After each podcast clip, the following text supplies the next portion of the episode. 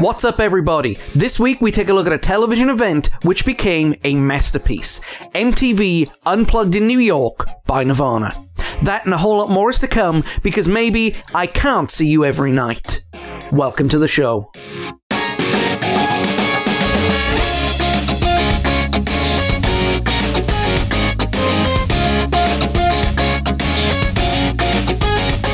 You know, normally I try and excuse the little bad jokes I come up with, but it was very, very hard to come up with a cheesy because maybe joke this week, considering the subject matter. But I did my best. Hey guys, how you doing? Hope everyone is doing well on this Thanksgiving week. I have no idea what Thanksgiving is, but we'll get into that in a minute. I'm joined once again by the wonderful Greg Gregory. Greg, how are you, bro? Hey, good. Good to have you on, man. It's been a little while, and yeah. It is actually good to have a familiar voice on. Again, love the conversation with Luke and Dex in the last couple of weeks, but, you know, it's good to get back to familiarity at some point as well. Yeah. This is going to be a hard opening section, so I apologize for anybody who I bore, but I literally recorded the last episode on Thursday last week. Today is Tuesday of the next week, and we've got the Turkey Day coming up. What is Thanksgiving? People have tried to explain to me all these years. What is the significance of taking 2 days off work to eat Christmas food? I mean, I think the original meaning of it's been kind of perturbed and sort of twisted over the years. But what it ultimately means is just taking time for one another, for people you care about. The idea is that you sit around and you eat and you talk and you appreciate the things that you have in life, because not all of them are ironclad, you know, and there's life's going to change on you. Yes. So it's just good sometimes to sit back and just reflect on what you have and appreciate, you know, your loved ones and just your place in life, you know. I had last Sunday, we did Thanksgiving at some of Sarah's family. And it was the most awkward 3 hours of my life, because I had to pretend to like the Dallas Cowboys. Oh, no. Especially when they won with the final kick. Yeah. And in a way, I was glad that happened, because I've been there when the Cowboys have lost, man, on that day. They spend the whole day just moping around. You know, we take sport way too seriously out there. And in saying that, you know, I want to wish everybody who's listening to this, for what it's worth, happy Thanksgiving. Again, I'm still... Not clueless, but I mean, it's still, you know, like for example, I was getting a doctor's appointment for this week, and I thought it was Thursday, and Sarah was like, "No, it's Thanksgiving." Well, being British, Thanksgiving doesn't come on my mental radar until like, you know, I've got that day off in the middle of the week, you know. Yeah, no, last Thursday of every November, Thanksgiving will be, and then last Friday of every November, you get to save 25% off something you could have saved 30% off in July. Yeah, and see that. And see, that goes back to the original point of, like, the whole meaning of Thanksgiving has kind of been perturbed or bastardized in some ways, because the whole idea is you sit down, you're thankful and grateful, and then the next day you know... Literally shank people for TV. I mean, I know not everybody's doing that, but yeah, there's some people that, yeah, less than 24 hours from being thankful, here we are, you know? I remember the first time I went Black Friday shopping, went to Walmart of all places, right? And... they let people in the store, but they had their Black Friday deals in, like, not crates, but they were on pallets and wrapped up in, like, you know, super industrial saran wrap, right? Yeah, yeah. And basically we had to wait there, and as soon as they cut them open, that's when Black Friday began. Right. So the boy was about 2, maybe 3, and we were buying him Lego sets, the you know, little Lego sets, the ones you can't choke on. And I remember as soon as the dude stuck that Stanley knife in the plastic, before he even had a chance to cut it, I was pushed on top of the pallet. Yeah. Just in this surge. It was like, you know, the people going for the lifeboats in the Titanic. You know, it was horrible. I haven't participated in a Black Friday in a long time. But the last one that I remember was when I was a kid. It was actually... it was when the Tickle Me Elmo thing. Oh, God. Yeah. It was okay, so this was a Tickle Me Elmo Black Friday. Oh, yeah, dude. It was... there was decapitation. Like, I mean, it was brutal. Oh man! So yeah, I tend to stick to like Cyber Monday.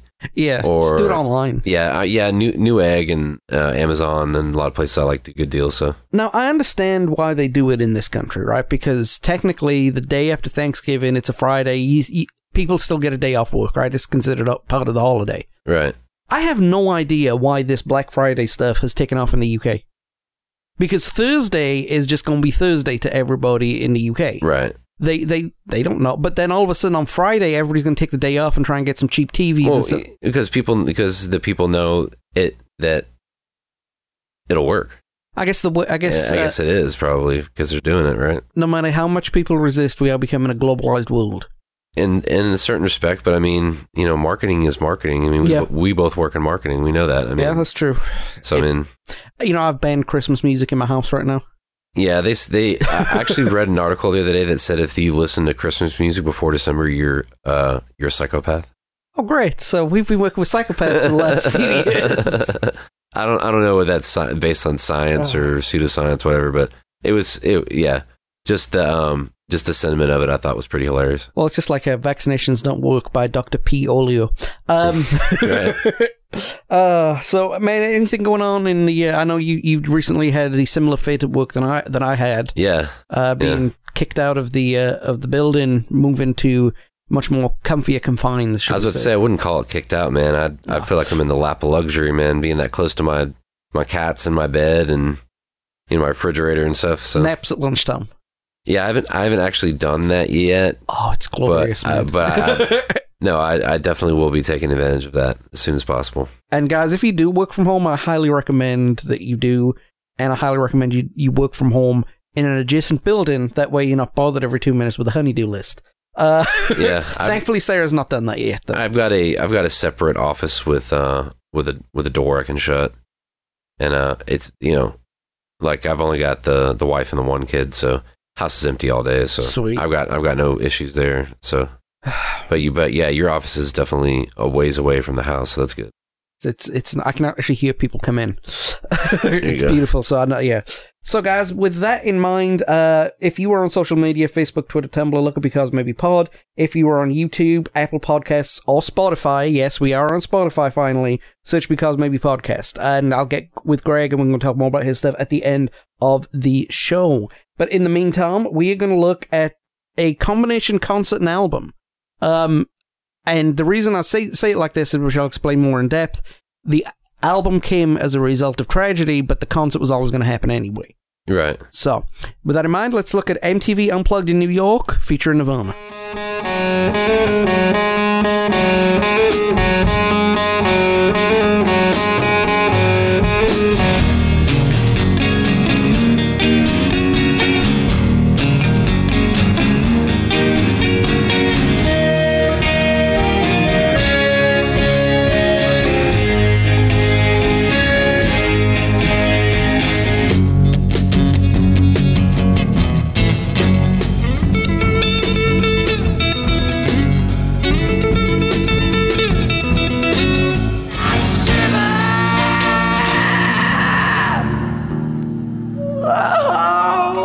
Review Corner. Not through.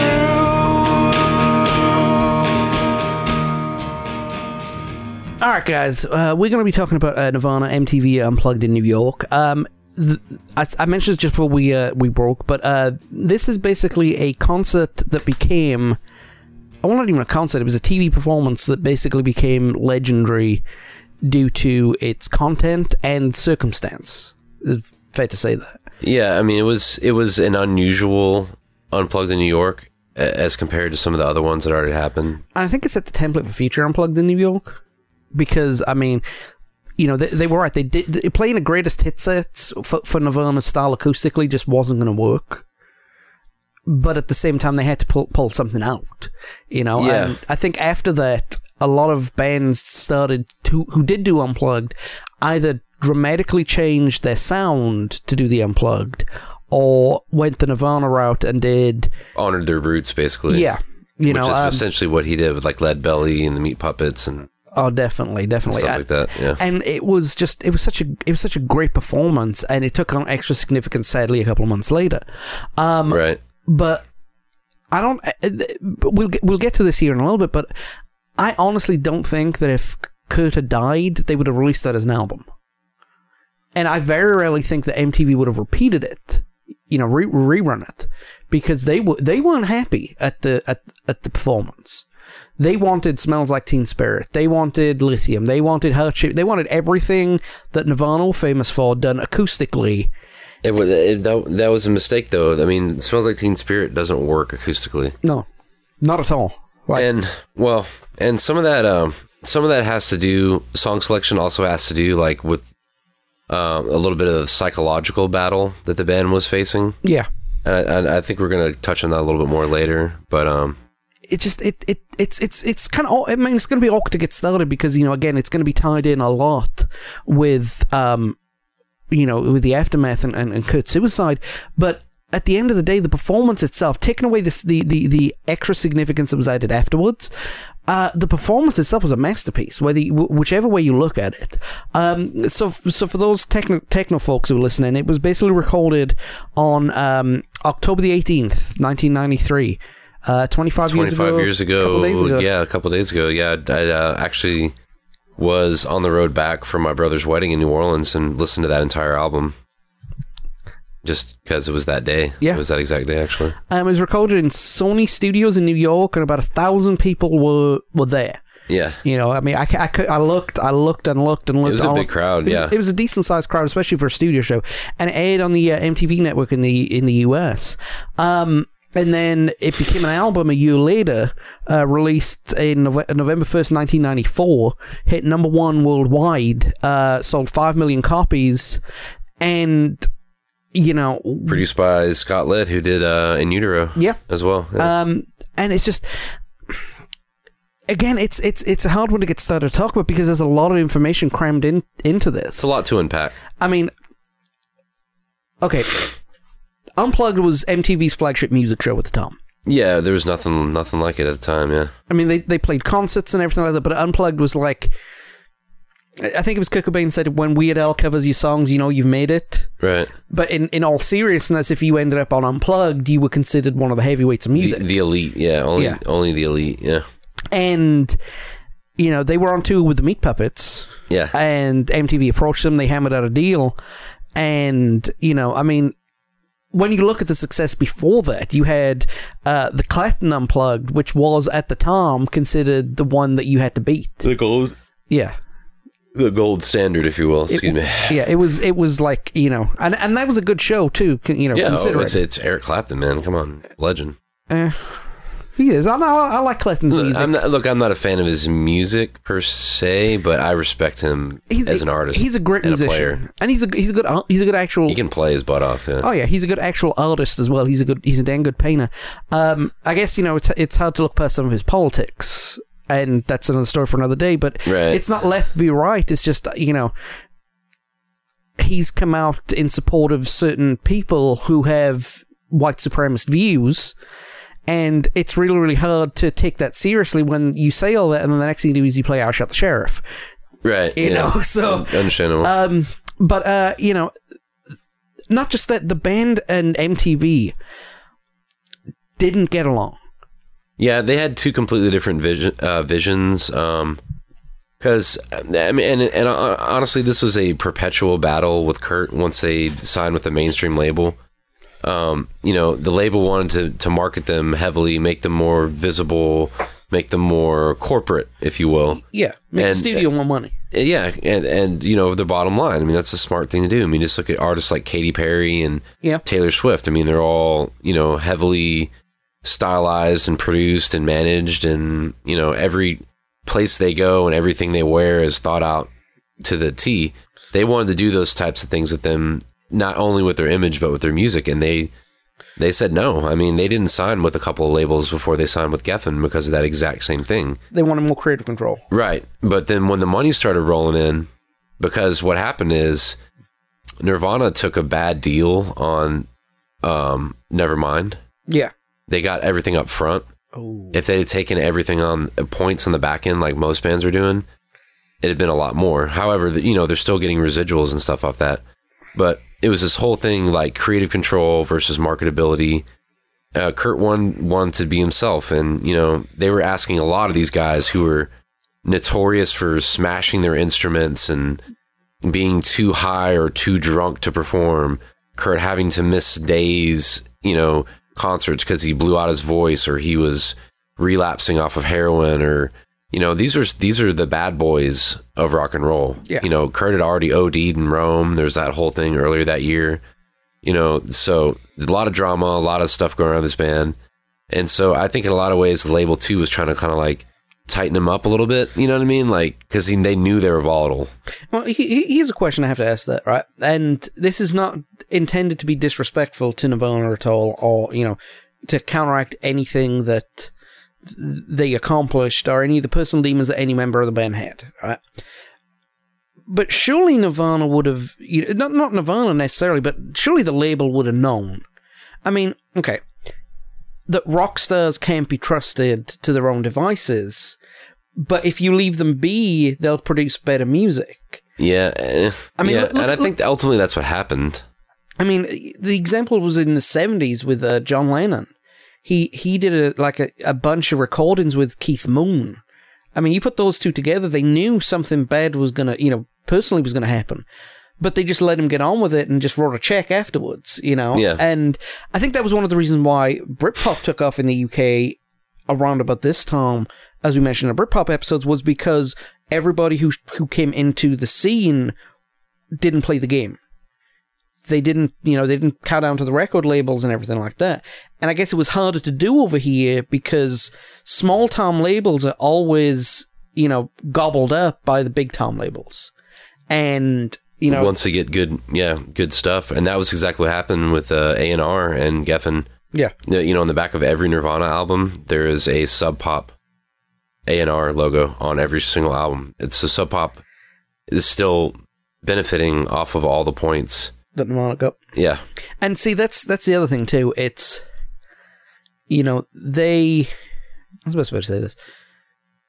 It's not necessarily Nirvana didn't want to become stars or anything like that. You know, they just wanted to be from my understanding, from my readings, they wanted to be the best that they could be. But they wanted to do it their way. Exactly. They weren't going to let anybody produce them, or, I mean, they barely let Butch and Scott, the two other guys, produce the album. You know, and they had to be very careful the way that they did that sort of thing. They had to like sort of trick Kurt into thinking it was his idea. Yeah, and that's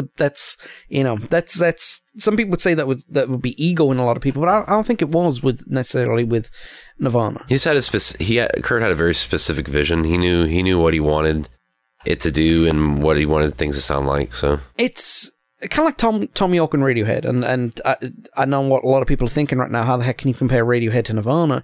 But I think the only reason we don't hear stories about Tom York is because, you know, he gets his own way, and he gets it without having a fight. Right. And I think if again, tragedy hadn't struck Kurt, I think maybe the fourth Nirvana album, or the fifth... balance would have restored somehow. Yeah, and they'd pulled out of the funk, and... kind of leveled out, and Kurt would have done some of his better work. What if, yeah, I think about that all the time, how different the world would be if Kurt hadn't died. The world would be a totally different place, mainly because we wouldn't have the Foo Fighters, probably. Maybe we would, but I don't think it would have been the same. And, you know, I think we touched upon this a couple of weeks ago, you know, maybe the Foo Fighters would have come about and, you know, Kurt played for them or something like that, because as a lead guitarist, you're still in the spotlight, but you're not in the spotlight, you know? It's always on the singer, regardless of who it is. Yeah, Kurt always wanted to be the guitar player. He just kind of ended up being the singer in a lot of cases. He just wanted to be the guy who stands on right of the stage and... Yeah, he was okay with just playing guitar. Like, he tried out for the Melvins as a guitar player only. Yes. And it did not go well, but... Yeah, he was okay with that. He just kind of did it by default, I guess you could say. Well, see, here's the thing, though. MTV was... I know nowadays MTV is full of goofy reality TV shows and, you know, very little music, even though the M stands for music. Right. You know, but they took all their music stuff seriously back then. And if they told you that you were going to be going on stage with Phil Collins and Rod Stewart, and you're going to be doing a Come As You Are with those guys, you'd have to do it. And that's one of that's, I guess, one of the arguments is that MTV wanted like Eddie Vedder and Tori Amos. They wanted to be like a venerable who's who of the grunge era, if you will. And Kurt said, no, we're bringing in the Meat Puppets. And I'll be completely honest, the only three Meat Puppet songs I've ever heard were the three on this album. Right. I didn't know who they were. I still don't know who they are. And that's not necessarily a good thing or a bad thing. I just, was never interested in them. But that's Kurt for you right there. Kurt was always trying to use his fame to bring bands that he liked to the spotlight. And the thing is, the bit I find funny about it, right? MTV considered it disrespectful at the time, but yet a few years later they were doing videos for Eminem and D12.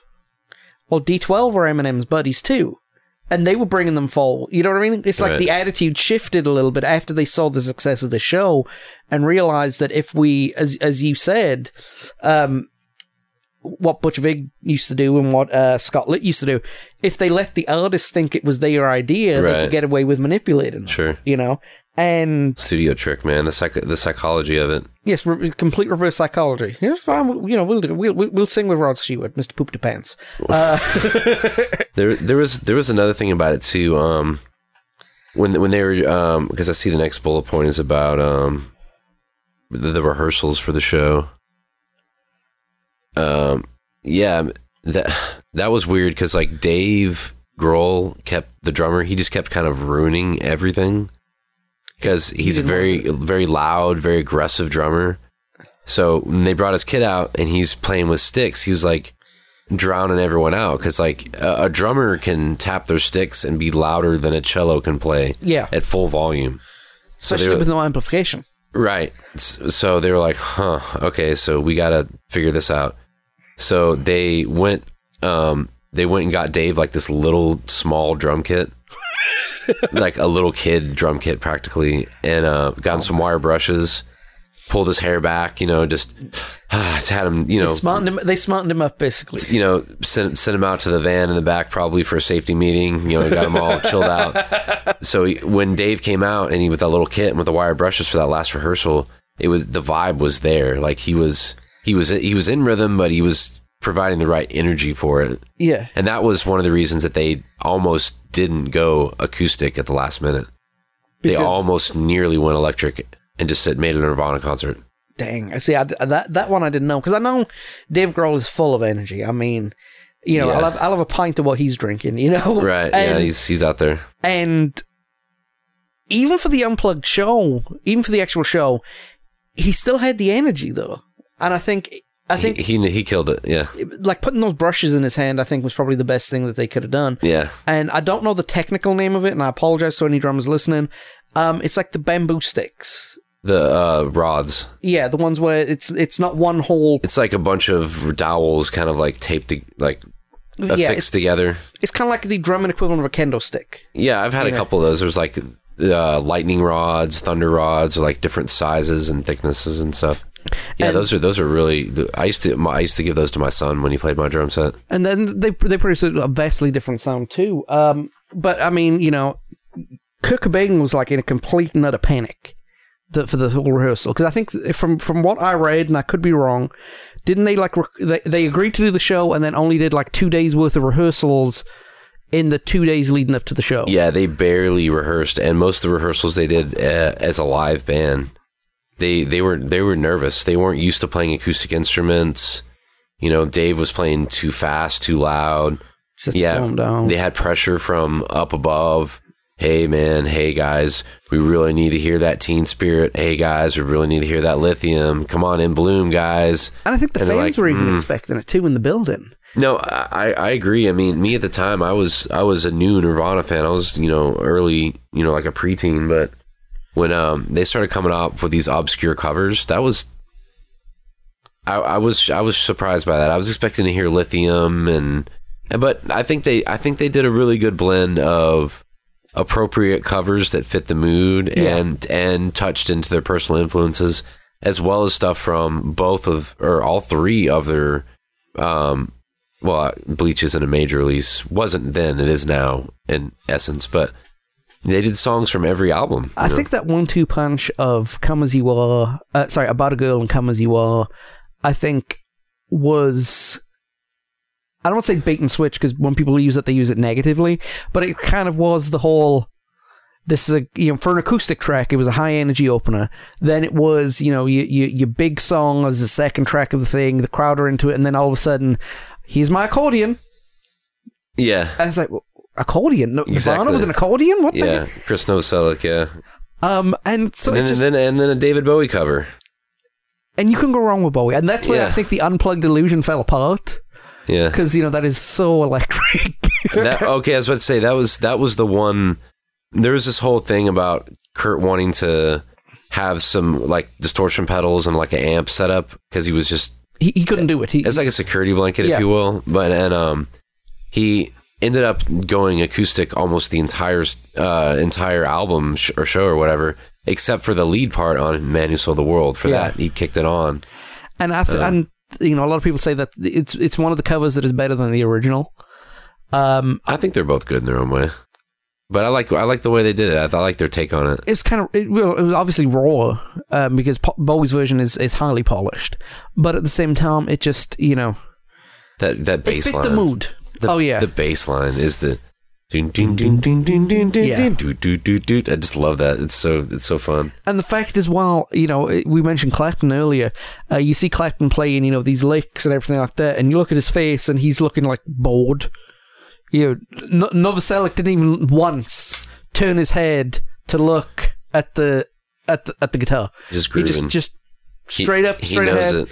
And I'm thinking to myself, 2 days of rehearsal, and he's like, you know, and this is the other thing too. 2 days of rehearsal, and they killed it. They killed every single song, despite all the pressure, all the uncertainty, all the maybes and mights. Them not used to, because I don't know. I'm sure some of you out there play, but for you people that aren't guitar players, playing an electric guitar full time and then suddenly switching to an acoustic guitar, it can be very detrimental on your hands and your calluses.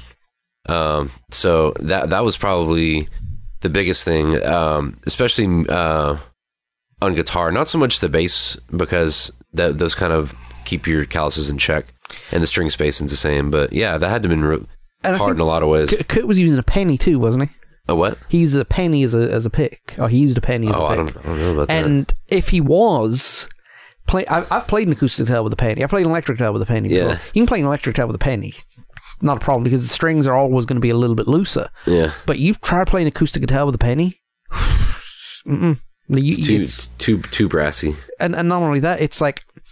Yeah, the immovable force meeting... The irresistible force meeting the immovable object, right. You know? You're just going to get a whole bunch of, you know, I'm back. But they handled it perfectly. I think the pressure. They kind of thrived under it. They rose to the occasion. It's because they had, you know, 3 or 4 Hall of Fame musicians on that stage. I mean, true. And I think one of the reasons why, and we'll go to that bit in the end, but I think the reason why Where Did You Sleep Last Night, the whole release of everything, was not just, you know, a lot of people interpret it as kind of as Kurt being done with everything, but there was a large part of that as Kurt being done with that night. Yeah, it's just like it's over, you know, right. And it was just.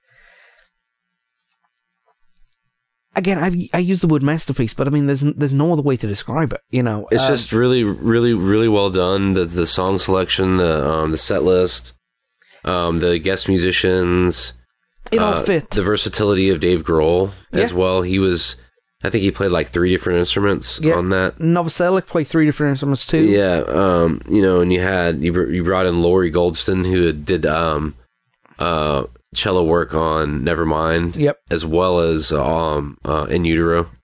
And you had the legendary Pat Smear. Yeah, Pat Smear, man. He's a character, man. That guy's a card, big time. I think when the end of the world happens, Keith Richards is going to have some company with Pat Smear. Right. You know, because Pat looks immortal. Yeah, whereas he hasn't aged a bit, yeah. No, but then again, I hate to say it like this, but Pat didn't exactly look young then either. Yeah, no, he's one of those people that, like, as soon as he hits puberty, he looked 40, and he's just going to look 40 forever. I literally knew a person in high school like that. Like, she literally, she was like 17 She looked 45. Oh. We would literally give her money and be like, hey, go to the store for us. And she would just go in there and buy whatever. No one would even, yeah.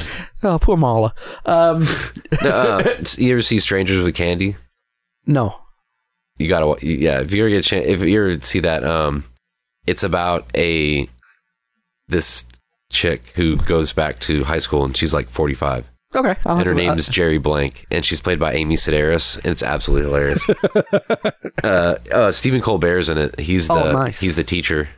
Nice. Rob Corddry's in it as well. There's lots of cameos from SNL people and Daily Show people. They were nobodies then, a lot of them. Yeah.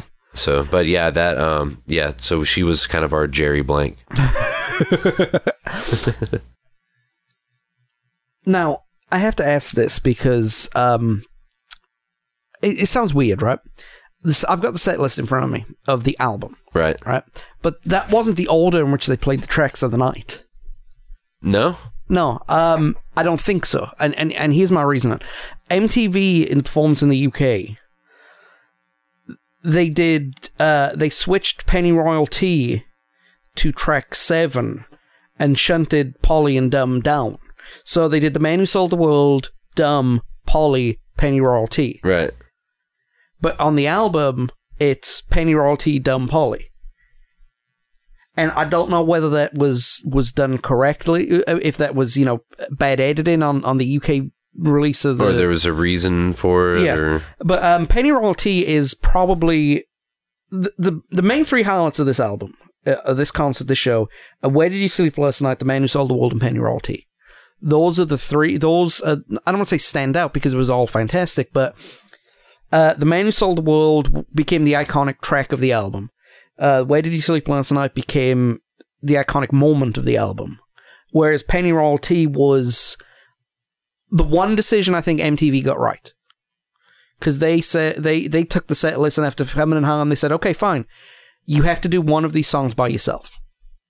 You have to do this one song by yourself. Just one.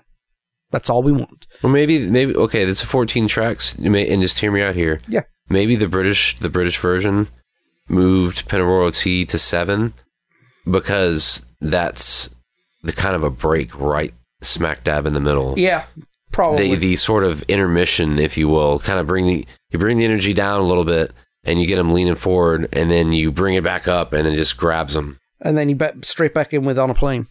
Exactly. Yeah, that's band comes in next song. So maybe I don't know, like, because I'm in a band. We craft set lists all the time, and we think of that sort of thing. So I mean, you got to bring them up, bring them down.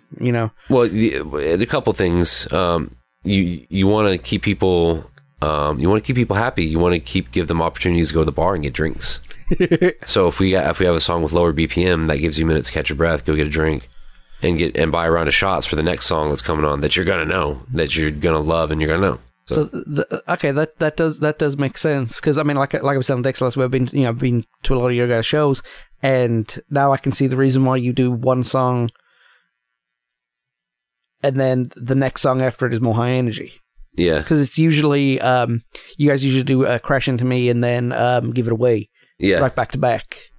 So Crash gives you that time because, like, oh, this song's awesome. Oh, I'm gonna go get a drink because it's nice and slow and mellow. It's a little bit lower energy, and it's still, you can still sing along to it and have a good time, but gives you an opportunity to reload. And then you got to give something to my mama. Oh man, I think one of the Meat Puppets section of the gig, that was. Again, that was something that MTV fought against. It was unnecessary. You think so? Absolutely. They were there by the graciousness of Kurt Cobain. They were not needed. No, I agree. I don't think they were needed. I know, and I'm not saying that it was a waste or it was pointless, but Kurt was throwing him a bone. I think that, but I also think that was a thing where Kurt was flipping out, flipping off the MTV people, saying... Sticking it to the man. Yeah, it's like, they're not here to see MTV, they're here to see Nirvana. Oh, yeah, and Kurt was famous for doing stuff like this all the time. They were playing some late-night talk show or some TV appearance, and they wanted them to play Smells Like Teen Spirit. and it was like 1993 or something, and they were like so sick of playing it. They're like, man, we've got In Bloom, Lithium, Heart Shaped Box had just come out. They had a lot of other good singles, and so they came out and they started playing. What was it? Was it Lithium? Yeah, they came out and they came out and started playing Rape Me. And they were supposed to be playing Smells Like Teen Spirit. So he came out and played like the first 20 seconds of Rape Me, and then they launched into Teen Spirit. So meanwhile, there's like people like rushing around the control room like, well, do we dump it? Do we go commercial? What do we do? Dude, this is Kurt Cobain, man. We can't dump. There's like a lot of people. If they'd have dumped it, Geffen would have had their ass. So, or ratings or something bad. Something bad would happen. So they hung in there, and then they kicked it into Teen Spirit. Ooh, yeah, Kurt was famous for that. They did Top of the Pops in the UK, right? And Top of the Pops was famous for a couple of things. One, up until about 2000, nobody played live. It was lip synced. Sure. So imagine, right? That was standard for a long time, though. Imagine getting on a plane from Seattle, Washington, flying all the way across America, then flying all the way across the Atlantic Ocean to London. To stand there and pantomime. Stand there and lip sync. And Kurt Cobain refused to do it. This is a great story. I'm familiar with this. So BBC relented and said, okay, you can sing, but we can't have the instruments. The instruments are going to be, yeah. So he comes out there and like he drops his voice and he's like, no walk on good. And he's just like singing it and the crowd are all into, and they're like, what's going on? As they got the karaoke track going in the background. And I heard they were like intentional. They were like playing at the wrong time. Yeah. And like the wrong way. And like, they were like playing their guitars like incorrectly. Yeah. Like, they didn't switch places. I know bands actually who got ticked off that switched places with each other. Yeah. Like one time, I think Blur went on there with the lead singer, with Damon Albarn, the drummer, and two cardboard cutouts. But after he was doing the right, he did the first ever stage invasion on Top of the Pops. Okay. He like pulled kids up on stage, okay. And everything like that. And the BBC were, mad. But they were. And I think that's one of the things that Nirvana did. I mean, not just with MTV, but with a lot of things that a lot of other musicians emulated. They pushed the envelope, man. And not just pushed the envelope. It was like, I don't care if you're the BBC. I'm Kurt Cobain. Right. You don't tell me what to do. I don't tell you what to do. That's kind of, there's a thing about that that I've read, oppositional defiant disorder. Yeah. There's a lot of famous celebrities who, psychologists and, mind professionals and all that have said have the symptoms of that. Jim Morrison being one, yep. Kurt Cobain being another, Gandhi,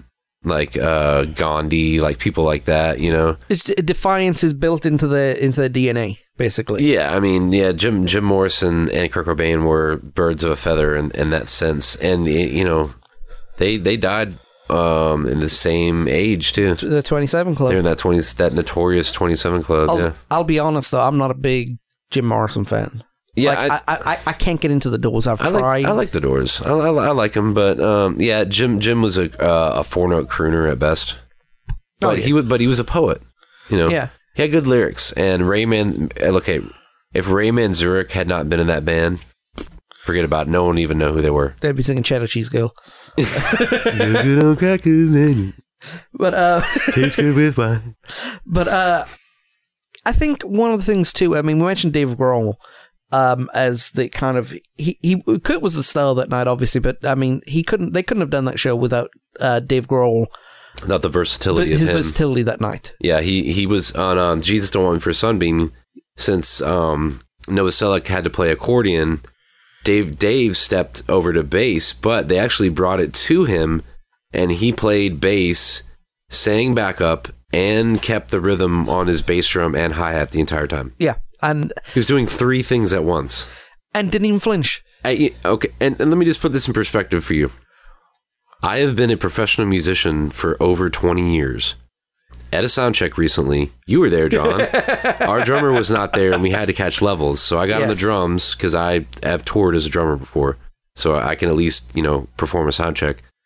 So I sit there and sound check all the drums, and then we had to do the live sound check to mix the levels. Yes. So we were playing one of our easiest songs for me. That's basically two notes during the verse, and it has just like a like a pulse on the bass drum.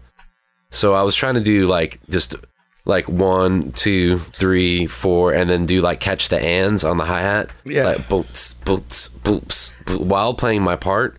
And so on top of that, Dave Grohl is like singing. Yeah. And singing perfectly, I might add. Oh, yeah. Dude, absolute beast, man. And he proves it every day with the Foos and just his general awesomeness. And he's just a great guy.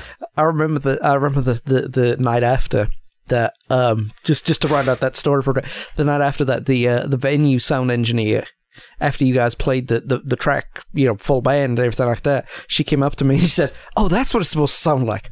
No,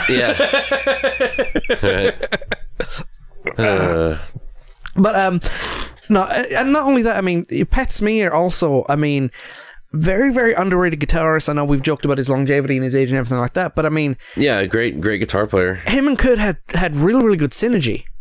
Yeah. I mean, they like, you I don't know if you notice this much as a bass player yourself, but like I've seen a lot of live bands with a rhythm and lead guitar player, and you know they play, you know, one will play bar chords, one will play, you know, whatever voicings or leads or whatever, and it's just, you know, but like they'll also be slightly, you know, away from each other.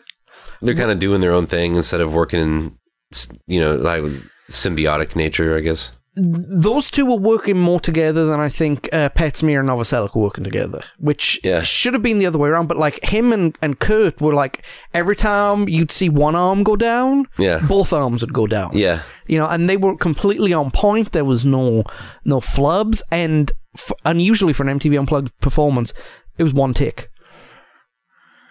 They didn't do a reset to do Brown Eyed Girl one more time with you know, they just, this is what we got. Straight up recorded it. And the other thing about Smear too, Pat Smear played for the Germs, which was a band that Kurt Cobain admired.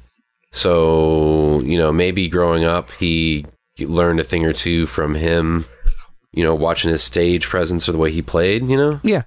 It's just they seem to favor each other. They meshed a lot better than the original second guitar player of Nirvana, which was Jason Everman. That name sounds familiar to me. He was credited for the Bleach album, but he didn't actually play on it. He financed it, and the band put his name on there to kind of throw him a bone. Yeah. But all three guitar tracks on the album were played by Kurt. Okay, because like I said, that's probably where I remember the name from. Cause it's on the album, but like I said, he was on their album. He did a European tour with them with Tad, and then they fired him and did not replace him until the In Utero tour, basically due to Kurt's ailing health and the Rome overdose thing. Yeah. And that was another thing too. Kurt was going through severe withdrawal that night. He was in a weird mood, like, and it's weird because like in the notes here, it says that he was in a funky mood and not his usual self and not, you know, joking around because he was going through withdrawal. But if you listen really carefully, he actually does crack a couple jokes, or maybe he's just so dry that people laughed. Like he didn't mean it as a joke. Maybe he would, like he says, "What are we doing? Are we tuning a harp back there? Yeah. I thought we were some rich rock band. We could afford like multiple guitars." And everybody's chuckling, but but now that I come to think about it, maybe I get in that mood sometimes, so I can understand that. I think the bit that did it to me that made it seem like he was not, I don't want to say pissed off, but the bit that he wasn't in a good mood was when, you know, they just done Penny Royalty, everybody's sitting down, Dave Grohl gets in front of the mic and says, "Hey, dude, that sounded great. Shut up." Yeah. But it wasn't the way he said, it wasn't, you know, I'm a little brother, I've had a lot of friends, banter back and forth, blah, blah, blah, blah. But there was just a little bit too much venom in his voice when he said the shut up for me to think he was, you know, he was doing it out of, banter, jockey, ha, ha, ha, ha, ha. But the crowd didn't notice. The crowd thought it was banter part of the show. It was like, oh, Kurt being, you know. But it was just like, it was just a little too, you know. He was out of his element, too. Oh, yeah. So, I mean, for... for anyone that knows about how, like, where Kurt Cobain came from and how he started as an artist, he started off with an acoustic guitar with, like, 4 strings, 5 strings, banging out chords and melodies and recording them on 8-track. Yep. You know, cassette, like many other people have. But his element was playing in rock bands. He had never been like a, he plays for a grunge band. He's not used to sitting in this big old lush area that's all sprawled out. So, I mean, maybe for him, maybe it made him like anxious, nervous. Because if you go back and watch the video, he's got a mic stand, or a music stand in front of him. Yeah. With cheat sheets for and lyrics for every single song. So why would he need all that stuff? Yeah, that's true. I mean, I think it was a combination of things. And don't get me wrong, that's not a knock. I mean, you know, no. I think again that he used that anxiety and he used that nervousness and he used that everything and he channeled it into his performance. I mean, we mentioned the Meat Puppet stuff earlier, right? One of the things that he wanted to do was, and especially with Lake of Fire is so not in his range. Yeah, no. But he, as they say, they give the old college try, right? And he went in there, and it added character to the song. It was almost a foreshadow of like Kurt Cobain's pain. Yeah, like his music was all about like an outlet for his pain. Yeah, you know, and you could hear that in his voice. I thought a lot of times, especially on like radio friendly Unit Shifter on In Utero. Yeah, and some of those other Tourettes, Territorial Pissings, ones like that. You know, I think that we discussed the In Utero album a couple of months ago, but I mean, you know, we can say that it was Kurt's attempt and the band's attempt to kind of shell their, you know, their good guy image, their corporate image, their whatever. But I think you hit the nail on the head. It was Kurt being trying to release everything. Yeah. I mean, he had 2 years of being an unwanted celebrity, just thrust into this role of stardom that he didn't want.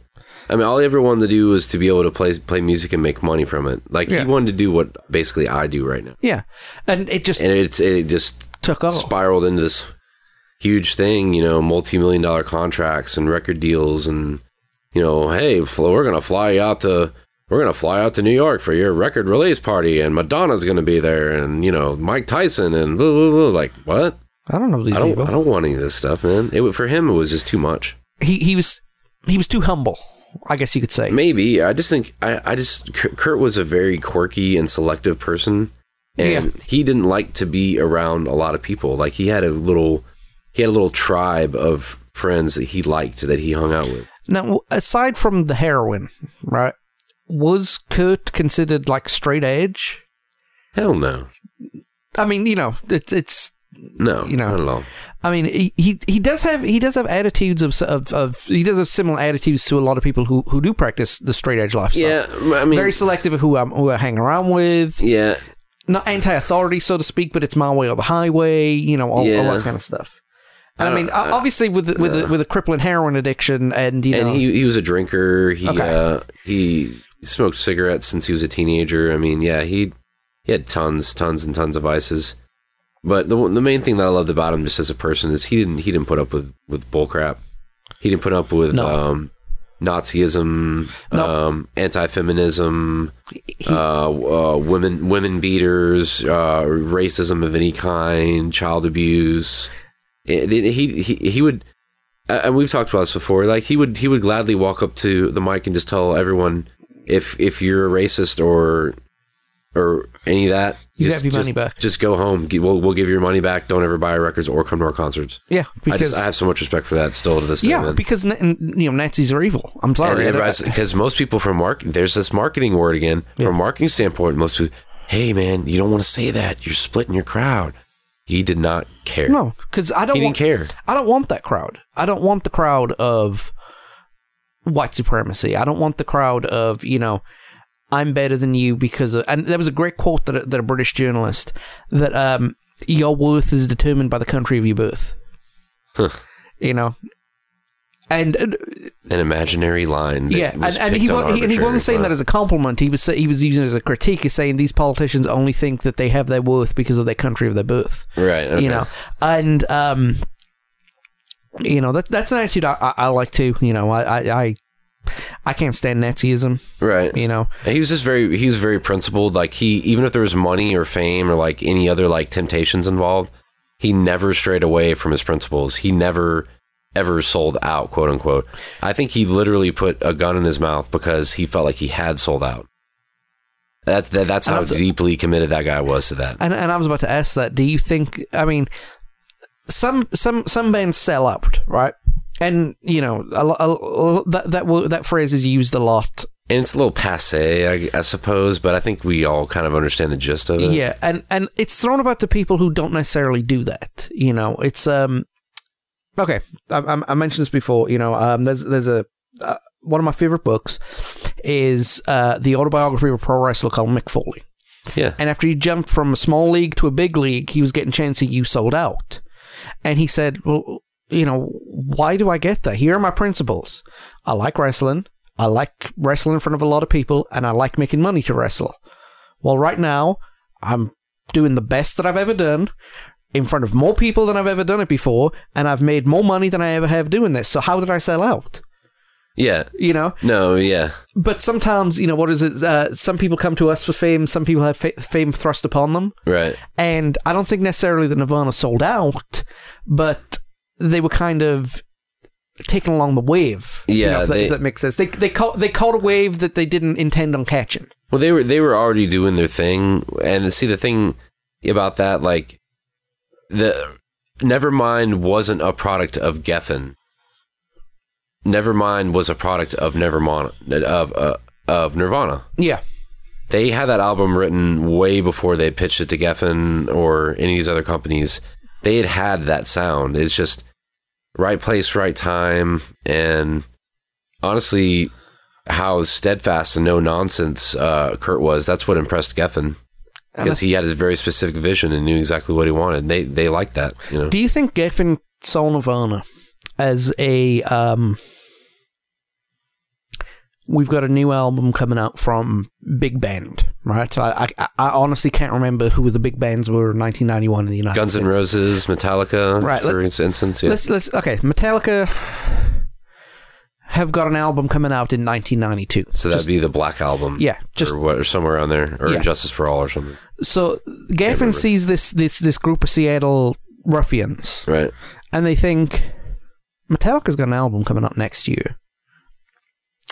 Maybe if we put these guys in the studio, we could get a couple hundred units out of them before we go back to, you know, just give us something to do. We get a couple 100,000 units out of these guys. Little side project. Yeah.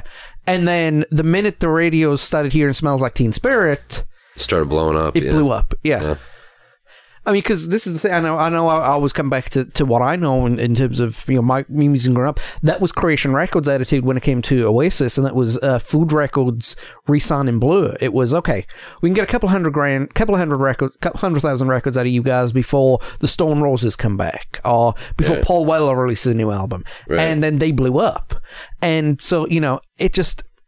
With Kurt's attitude, with the band's, I don't want to say limited appeal, but it was very, very regionalized. It was a very fresh approach, though, and it was sort of a it was a response to sort of the overproduced, overwritten, over-engineered songs that plagued the back half of the 80s. Oh yeah, like you know, the Scorpions, Rat, Motley Crue.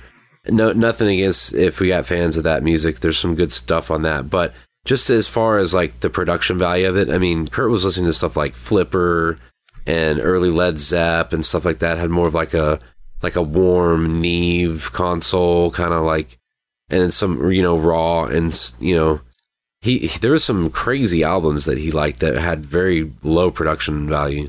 And I think I made a comparison a couple of months ago with independent movies, right? A lot of those independent movies traditionally are story-wise a lot stronger than mainstream movies. Right. Because you see Will Smith. You don't see Bobby Joe, right? Right. You know, he come out and say, hi, my name's Bobby Joe, but you look and you go, that's Will Smith. Right. Whereas on independent movies, if the dude came out and said, hey, I'm Rick, okay, that's Rick. What's up, Rick? Yeah. You embody it. And I think...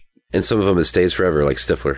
Exactly. Then you've got, like you mentioned, Kurt Cobain's records were full of those albums that were underproduced or, you know, I don't say raw, yeah, punk rock ish sounding. Yeah. So you've got the full force of the song rather than the production, right? I mean, because you relied on soul and execution versus production value. Yeah. And the thing is, you know, a lot of people will say, well, you know, production values were killed off by Cher when she did that first auto-tuned Abomination, Believe, you know, all that stuff, right? I think the day overproduction was exposed to the world was done so subtly, I don't think anybody even realized it. It was the day that Def Leppard released their first album after their drummer's accident. Oh, with the one-armed drummer, the sequenced drums and stuff. Yeah, the fact they produced that so well that you couldn't tell that the drummer had a disability. Yeah, you know, and as a drummer, you need all four limbs. Well, that independently led to the creation of in-ear monitoring. Yeah, because they had to.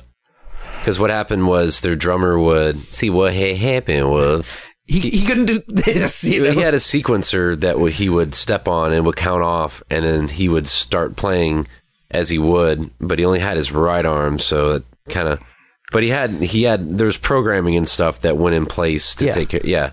So, but that whole thing really pissed off Kurt. He didn't like, you know, three guitars playing a solo at the same time. Yeah, and triads like. He thought music should be from the heart and be soulful. Like, just because a song is complicated doesn't mean it's good. You know, one of their best songs that they do is on Insecticide. It's called Molly's Lips. It's Vaseline's cover. Okay. It's a beautiful song, and it's two chords. Yeah. It's G and C over and over again. It doesn't have to be complicated to be a good song, and I think that's that, and that's what opened the door for so many other bands. And I mean, the most popular music in the history of music has always been three chord rock. With all due respect to, you know, like the Misfits and like AC/DC, and early blues and stuff like, you know, a lot of it was, you know, 1-4-5, you know, and just A, E, and B. That's all you needed. You know, and if you were really, really adventurous, you might whip out a D every now and then. Yeah. You know? As long as she doesn't get mad. That's right. So, there's one more thing, I guess, that this show is absolutely famous for, and it's the Lead Belly cover. And that right there, I mean, that could take its own episode, right? The implications, the analyzation, everything like that. But I think that was done... To close out the show, they out of every song that they could have done from their back catalog, I think nothing they could have done would have topped this as an ender, as the end of the show. Yeah, I mean, it was pretty epic. I mean, it was just a good nod to musicians that he liked and musicians that he grew up listening to, and he just really captured that whole premise of. Putting your soul into your performance, and it was a pain performance. Yeah, you could hear the pain in his voice, and especially in "Where Did You Sleep?" that last little. That whole thing, yeah, you hear a lot of pain in it. And but it was a very satisfying album, though. It touches on the entire catalog, you know, in one way or another. So. I think this is there are only two songs that I've heard a part of the vocalist's real life energy into it. And what I mean by that is, look, everybody puts their own energy into a song, right? Whether they write it, whether they don't write it. And, you know, it comes out to what it is. And some people take a mellow route and it sounds perfect and everything like that. There are only two songs where you can hear the singer's true, full-on, raw emotion coming out of it. One of them is in a studio that was a song that was completely overproduced, and the other one was "Where Did You Sleep Last Night?" Right. For the record, the other one was "The Show Must Go On" by Queen. Freddie Mercury was practically on his deathbed when they recorded that song. Yeah, he could barely sit there to do the take. He took a shot of vodka, went in the studio, and did that whole again one take. But it was the whole. I'm never giving in. I'll face it with a grin on with the show. And then the implications of, well, he died like a week after that was released. Right, you know? That was his last stand, basically. And Kurt Cobain's sigh as if to say, it's over. Yeah. It's done. And I think with his suicide, again, that moment took on, I don't want to say extra significance, but it definitely became more analyzed. Yeah, it was a foreshadowing point, definitely. Yeah. Yeah. And it might just have been, like I said earlier, it might just have been a point where he was going, oh, thank God these MTV executives are not going to get my ass anymore, you know? Or it's just the end of this, you know, I just want to get out of here and go back to, you know, yeah. But at the same time, like I said, you know, I think that moment, that 1 3-second portion of the show was like the cherry on top, you know. 10 out of 10 easily. Yeah, I mean, it was pop up in a lot of ways, but still turned out brilliantly. It just, I can't find fault in it. I mean, the track listing is fantastic. The special guests, while might not needed to have been there, they, you know, as he says, I mean, you and I are both sports fans. Like when you take a second string guy, you put him in with a team, and it's seamless. Yeah, you know, I mean, they were great. It's just like they had like 3 guitar players playing bar chords for like 2 songs. Like, okay, but it's a nod to your buddies, and you've been torn with yeah. And, I understand that, and I like Lake of Fire. I think Lake of Fire is a great song. Where Did You Sleep Last Night was a great way to end it. That was another argument with MTV, by the way. MTV wanted them to do an encore, and Kurt was like, you really think I can top that? You really think we can top that? Right. One thing we didn't talk about was the aesthetic of the show. And very gothic, kind of like funeral parlor. Funeral, yeah. Yeah. Like a wake or something. He asked for like these lilies and these black candles. There's like suede drapes, like stuff. Yeah. He's like, you mean like a funeral, Mr. Cobain? That's exactly what I want. I want a funeral. There's more of that foreshadowing. Yeah. I mean, and that's I think, you know, the one thing I did read, right, and this is going to come into to the point, is that Nirvana were planning on releasing a live album at the same time. They were going to release a dual album. This is what I read today. They're going to release a dual album of a show that they did in blah, blah, blah. I can't remember where that was. And then the B-side would have been Unplugged in New York. Oh, okay. So, you know, a lot of people were thinking after Cobain's death, it was, oh, look, see, MTV and they're getting cash grab on and everything like that. But they actually did agree before the show that they were going to release this as a live album. Oh, they multi-track recorded it. Yeah. Yeah. I mean, yeah. Of course they were. Why they wouldn't have not... Trust me, no one is going to multi-track record a live performance and not do anything with it. Yeah, and I mean... Especially not from arguably the biggest band in the world at the time. Yeah, exactly. And I think that... That was getting used. The only problem is that after Nirvana's Unplugged performance, every other band who did an Unplugged show, everybody was expecting the CD release of it, you know? And not all of them were worth it. Did you think you Kurt Cobain? Yeah. Shit. I mean, Eric Clapton, right. I understand why he deserved his own Unplugged show. Sure. Again, it was the gold standard. Yeah. Nirvana became the gold standard. And I think every Unplugged performance after that... Nirvana's performance was coveted, too, though. That's nothing. It was influential, too, because every performance after that, the bands decided to... That was the benchmark, if you will. Yeah, tweak their sound.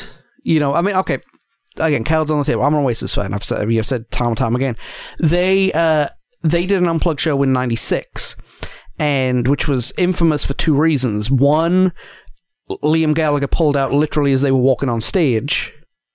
And 2, they had an electric bass player, you know, so they didn't kind of do that. But instead of, you know, just going with acoustic guitars or playing it slow or anything like that, they wanted to keep their loud sound. So how did they do it? They brought in an orchestra and a brass section. Nobody had done that at that point, you know? Yeah. But... And then you had Bon Jovi. He brought in like a choir to do his thing back in 2007. And he did, to be fair, Bon Jovi did a real good version of Hallelujah. Hands up. I'll say he did okay with it. Bruce Springsteen chickened out last second. Really?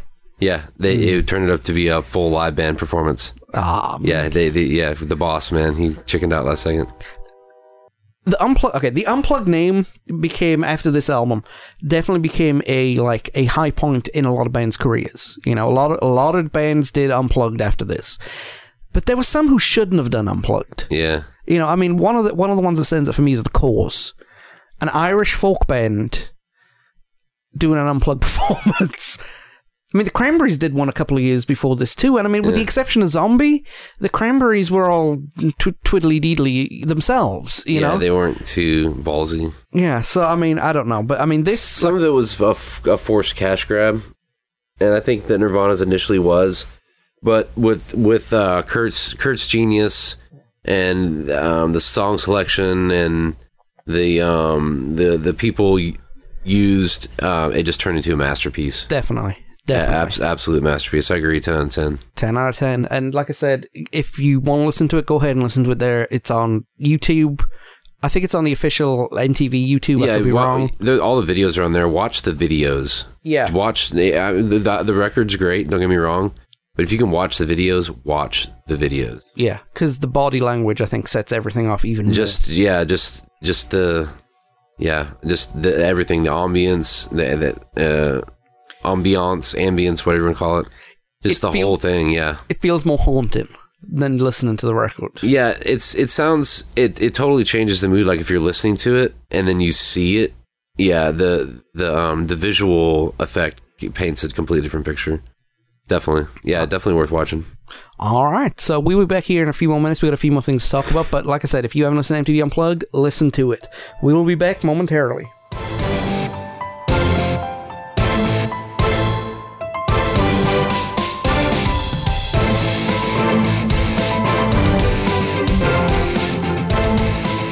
All right, guys, we've got a few more minutes to go before we head on out. I hope you all had a great Thanksgiving. Hope you all survived Black Friday, as we mentioned at the beginning of the show. And if you were on social media, Facebook, Twitter, Tumblr, look at Because Maybe Pod. Look up our blog, becausemaybepodcast.wordpress.com. And if you are on YouTube, Apple Podcasts, and Spotify, search Because Maybe Podcast and you will find us. And if you have any inquiries, you have any questions for me, go ahead, shoot me an email, becausemaybepodcast@gmail.com, or catch me on Twitter. I'll do my best to answer you as quickly as possible. So that's everything that I've got going on. You guys got anything going on the next couple of weeks? Yeah, this Saturday we're going to be at the Tiki Bar here in town. We got some other stuff coming up in Shreveport. We're going to be on the road a lot. But most notably, January 4th, we're a part of this Party Gras ball. It's basically a 90s style Mardi Gras party. Nice. It's going to be at Horseshoe Casino in Bossier City. Tickets are anywhere between $25 to $1,000, but it depends on. There's table reservations, and VIP, and like bottle service and like food and stuff that goes with it. So, but general admission is $25, which is not too bad because you get us and you get to see the Chiwi, who are a fantastic variety band from up north. Sweet, I've seen them a couple times. I think they're going to be doing. All 90s the whole night, though, because it's going to be 90s themed. That should be fun. So sweet. Looking forward to that. And you guys are going to Key West, right, as well? Yeah, a couple weeks later, we're going to be Key West for 9 days. Are you, I mentioned this with Dexter last week, I've seen True Lies too many times. Are you guys going to be okay on the bridge? Yeah, we'll be fine. Yeah, we're going to be taking it easy in our little van. Nice. Well, Greg, man, it's awesome to have you on again. We got an open invitation, and you'll be back here in a couple of weeks because we've got a couple of Christmas movies to talk about at the same time. Die Hard. Die Hard was the 80s. It was still a Christmas movie. It was a movie that took place at Christmas. We could argue all day about that, but we're actually going to be talking about the movie in which Selma Hayek was not responsible for creating. Some piece of shit sold his soul to the devil to get that piece of shit up the charts.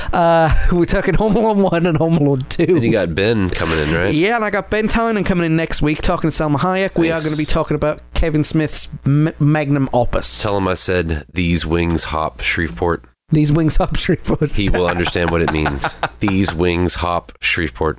I'm going to end it on this one, now that you've said that. There was a TV show in the UK, and I can't remember what it was called, but you had a panel, right? 3-person panel, and a contestant. And you'd ask the contestant a question, and he could sell part of the answer to anyone on the panel, right? But also in the panel, they had like 8 or 9 different phone callers. Now, these guys weren't identified as Mr. Smith, Mr. Jones, Miss whatever, right? It was, you know, you have a banker, you have a postman, you have a taxi driver, you have a baker, right? So basically what it is I'd ask you a general knowledge question. If I knew the answer, if you knew the answer, you'd give me the answer. And you'd get, say, £100. If you didn't know the answer, you could ask one of the panelists and they could sell you the answer for £50. So you get 50, they get 50, right? So on the screen, you've got the baker, the librarian, the police officer, the teacher, the rapist, the dog groomer, the veteran. And I'm looking at this going, wait, what? The font that they used made the E and the R look like they were spaced out just a little too far. So therapist. The therapist, yeah. So I'm sitting there like, what? So oh, no. So on that note, guys, I will see you guys next week. Greg will see you guys in a couple of weeks. Right. And I hope everybody has a wonderful, wonderful time. We're coming into the Christmas time of the year. Gobble, gobble, gobble, gobble, gobble. Enjoy your turkey. I hope you enjoy your leftover turkey. And we will see you next week.